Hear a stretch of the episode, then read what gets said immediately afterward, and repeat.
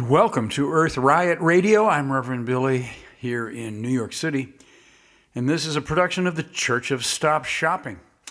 I have felt for some time, I know a lot of you feel the same way, that activism from simply people doing something bold, not with media, not with money necessarily, just activism, the way social movements always begin, bodies in public space moving, expressing boldly. I felt stuck in rallies and marches, rallies and marches. And then something happened today. We were in a tent, in a tent inside a Chase Bank, inside Rockefeller Center, inside New York City, and we were singing about a man who was shot by cops who were getting money from Chase Bank. And we sang his nickname, his affectionate nickname, Tortuguita. And in that tent, we sang his name again and again and again. And we knew that our voices were going out to the tellers and the customers and the executives and their desks. And some, somewhere in that experience, inside that tent, I felt a doorway open, the doorway of activism, swinging open. I could feel inside New York, inside Rockefeller Center, inside Chase Bank, inside that tent, the name of Tortuguita, shot in his tent in a forest on the edge of Atlanta, a forest protector with the name Tortuguita, which means little tortoise.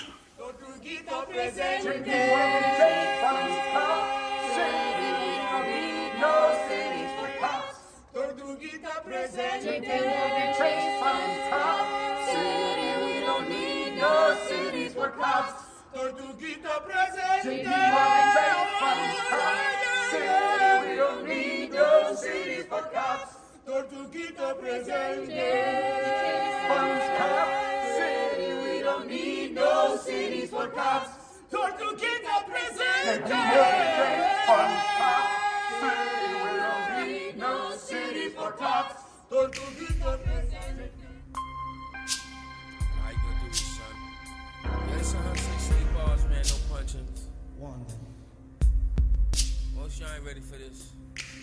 I'm um, gonna talk about some things I hear that um, many people won't appreciate. All right. I was raised in streets so cold where hopes rose, where little kids walk around with no clothes, and not because they have no homes, but this is how they were shown how to live too fast and act too grown. Where most live so high, yet only no lows. Never learn how to stand on their own, cause you always face life on their toes. When this concrete jungle with all of its woes, there are roses in Harlem that somehow still grow, and I suppose with more tilling their flowers will show. Nurture the children and the wind will blow, and the world would be a better place instead of the cheddar race. Or if not, a threat to humanity we will forever face. Cause round my block the youth are used as modern day pawns, hustling death till there's nothing left from dusk to dawn. To every last bit of their soul is gone, and they forever travel in shadows to live life amongst the scorn. Wishing they could be reborn, looking for a jack to feed on, and some of them mentally be gone. And since they never got their read on, they never understood why I was born, for them to see their she-born. So the next generation grieves on and bleeds on, and this could happen for eons unless we form a legion to attack these demons that want to stop our breathing so we can't inhale freedom. How many of our kids have asthma due to the plaster? How many of our family members suffer from cancer? Still look at this government for answers. How many of our youth go bananas at the color of bandanas, cause their minds have been desensitized by the time they finish failing grammar. Live most of their lives failing grandma and the slammer, trying to make runs from the slums of New York to Atlanta. Didn't know the difference between a black panther and a white panda. Both were extinct animals if you asked them, but if you couldn't mask them and examine and show them all the horror in their lives they observed the curve random was due to years of steady planning. Our people have been left stranded and abandoned, trapped in way before Katrina. We shall overcome. We shall overcome. We shall. Dear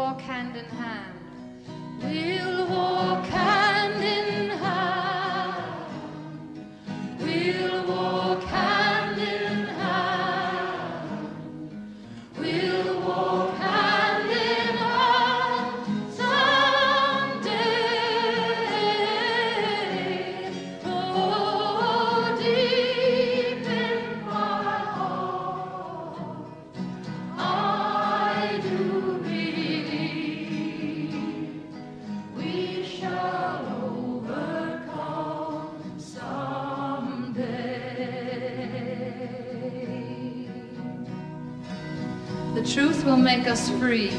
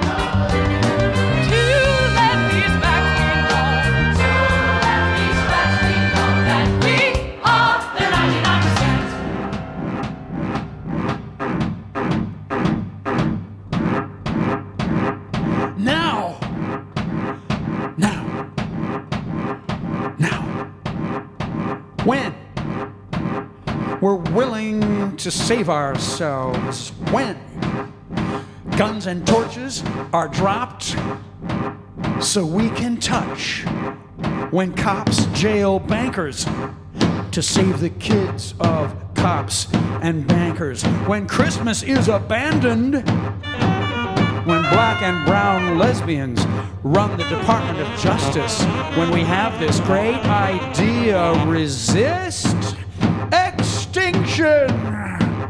Resist, resist, resist extinction. Now, now, when? When we take personal responsibility for the superstorm. When we go outside until outside is no longer outside anymore. When we stop calling the storms criminal scandals. And we climb the mountains and cross the rivers. To be with our nationless friends, when we're willing to do what it takes to save ourselves, when we see that our spare room is a young mother's dream, when we feel years of laughter and music in a gift economy, when we stop shopping, when we stop shopping and start living, when we're grateful at Thanksgiving that we're radically changing. When? Radically changing. When? When is the time to act? When? Now!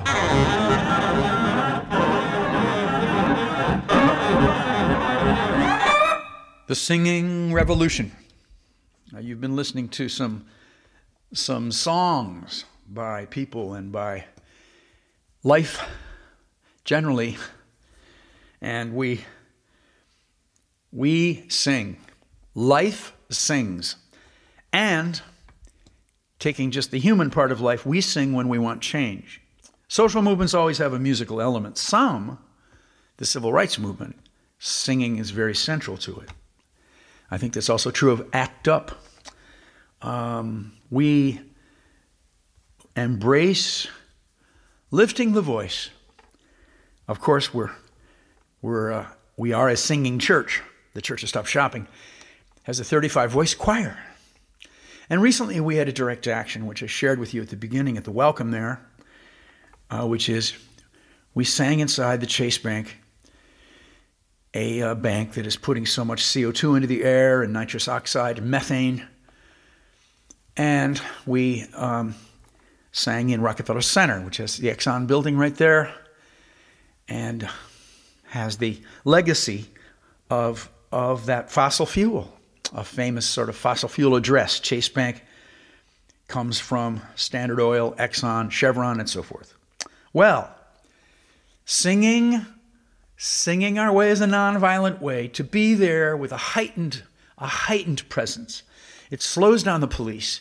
It makes people think, and there's a reason that it, that it, that it works. We think especially of the success of Estonia, trying to win its independence from the Soviet Union in nineteen ninety-one, which was converting at that time into Russia, but still the Russian bear right next door to Estonia, dominating that little country for so long. Estonia started singing its illegal national anthem. And at the point of their independence, the entire country, or very close to the entire country, were out in the public plaza singing this national anthem. So we would like to sing for the earth and sing for freedom from racism, sing for the love of humankind and the love of life. Earth Hallelujah, here we go. I'm going to send you into the news from the natural world with just a little bit of the taste of Estonians singing for their independence.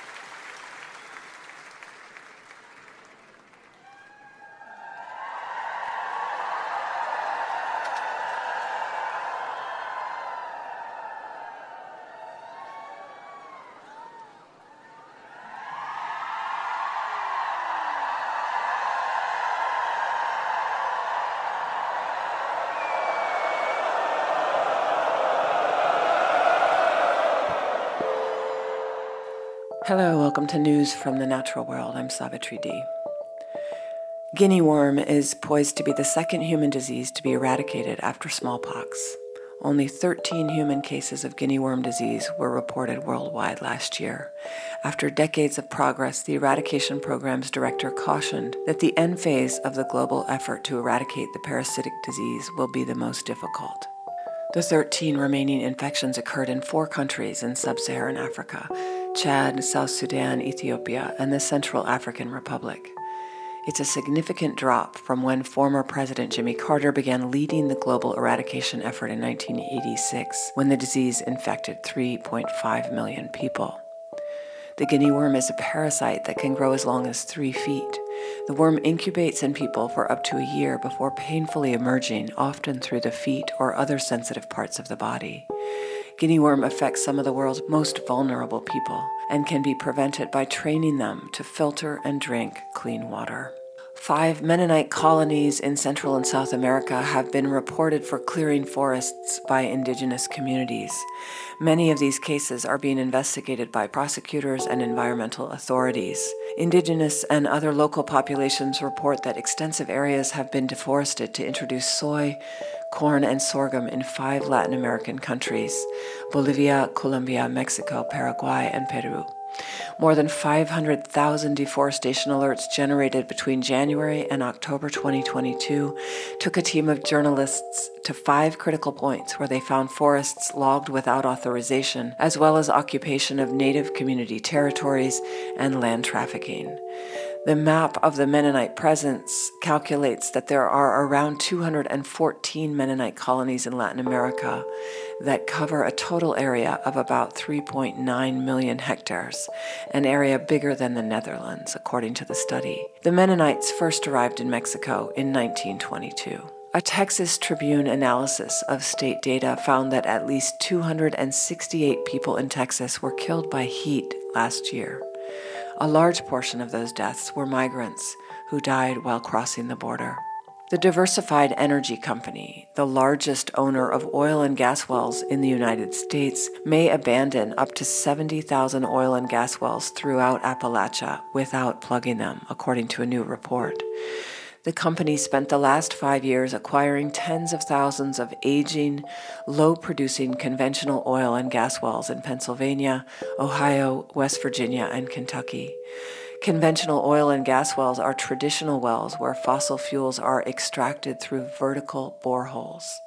A new report published by the Ohio River Valley Institute finds that the company's financial liabilities exceeded its assets by more than three hundred million dollars in June of twenty twenty-two, prompting concerns that Diversified Energy will go bankrupt without plugging its wells.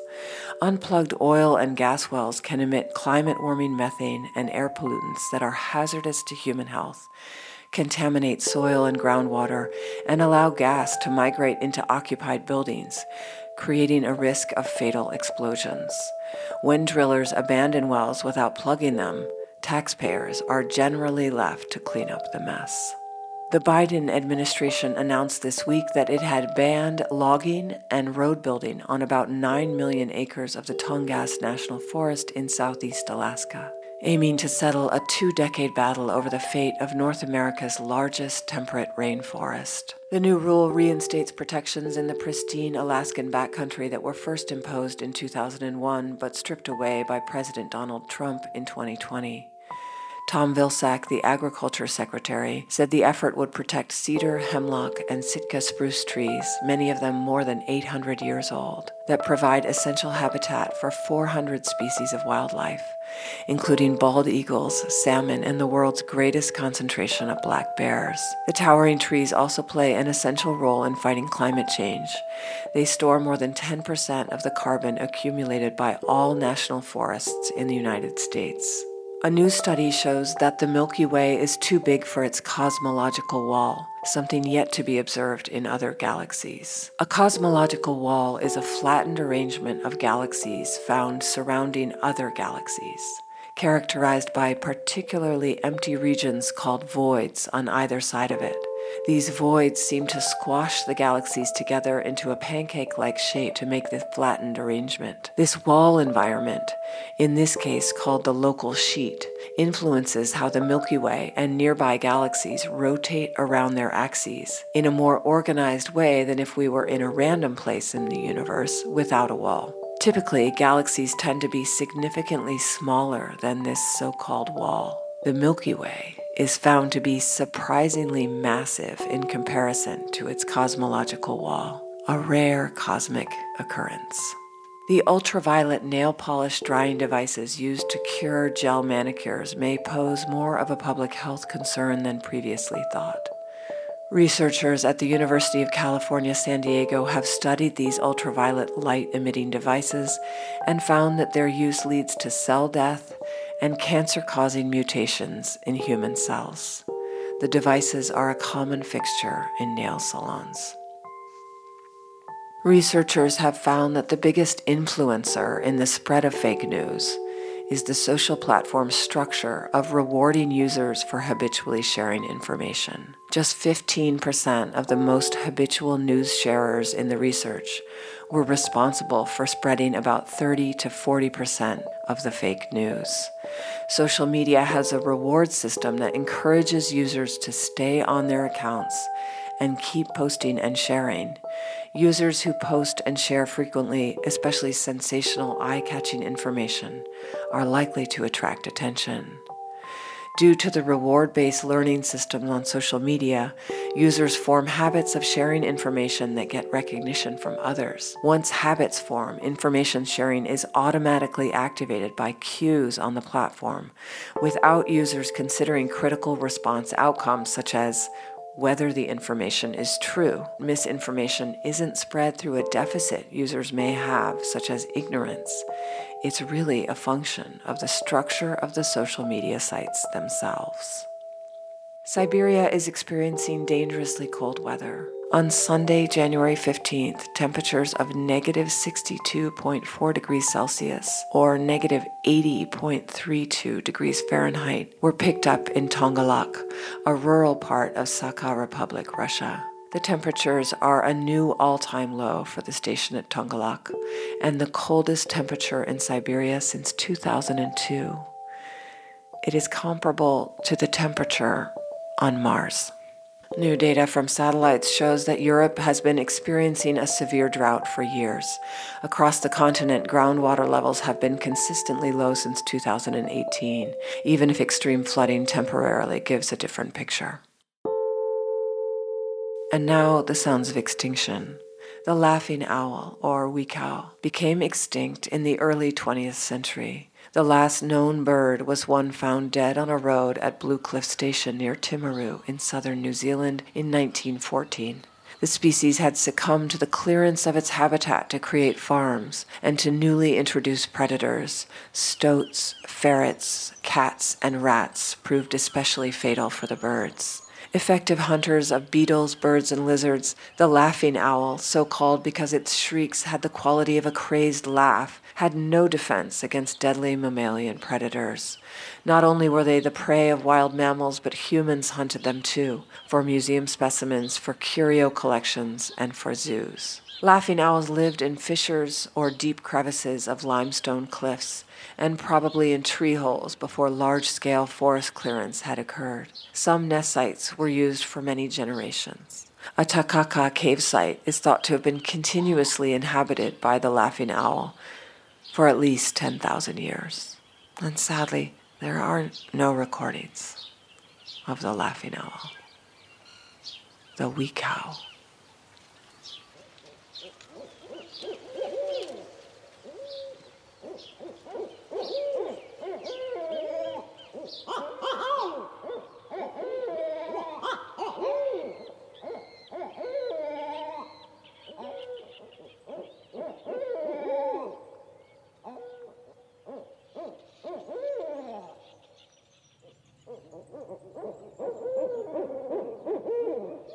It's time to say thank you and so long. I'm Reverend Billy. I want to thank the people that record birds. We take we take your bird sounds off the YouTube. We don't go out into the forest and record birds ourselves. Nina Faust is one of the recording people. The people of Estonia also volunteered their national anthem. We uh, would like to have given every one of the forty thousand people there one dollar, but not this time. Joan Baez singing We Shall Overcome. The Welfare Poets, the legendary Mike on the Beat. That YouTube, that music video was directed by Sonia Malfa. The, the Welfare Poets, well, they performed with Reverend Billy back in two thousand three, I think. And uh, hearty hello to these really community, intense, radical, hard-working friends up in Harlem. Thank you so much. Savitri D, News from the Natural World. Savitri is the director of our three o'clock church services, our Joe's Pub shows. Thank you, Savi. The Eagles, Jason Candler, the editor of this radio show, on saxophone, with Brendan Burke on drums. And Laura Newman, We Are the ninety-nine. One of our actual hits. The Stop Shopping Choir does have, they can point to We Are the ninety-nine percent. It was translated into fifteen different languages and hundreds of thousands of downloads. Well, we remember fondly the Occupy Wall Street days. We just had um, David Graeber's longtime partner here in the house, Nika Dabrowski. Nika, much love to you. And David, we miss you. Well, singing our way, so forcefully, singing our way through the Chase Bank, dealing with the sins, dealing with the, the fascism of that place, perpetrated upon us by the highest paid, paid Wall Street executive, Jamie Dimon, thirty-five million dollars annually that we know of. God knows about the hidden income. Sue me for saying that, Jamie. Come on. I'm kidding. No, I'm not.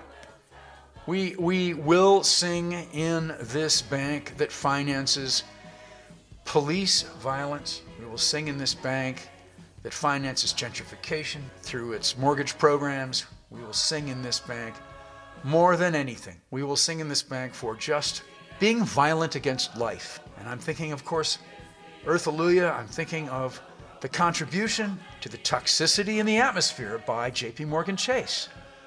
How can't you think about that? The nitrous oxide, the methane, the C O two, the fluorinated gases, the greenhouse gases, heating up this planet. Every time you pick up the newspaper, if your own, if your own windows aren't being blown out and your roof being ripped off, you can read about it in the paper. Somebody else is in pain and the suffering and, and, and lost livelihoods and just... Um, we are in the sixth extinction, the apocalypse. It is accelerating, and Chase is making money from it. And we will keep singing. Somebody give me an Earthaluya here today. Earthaluya.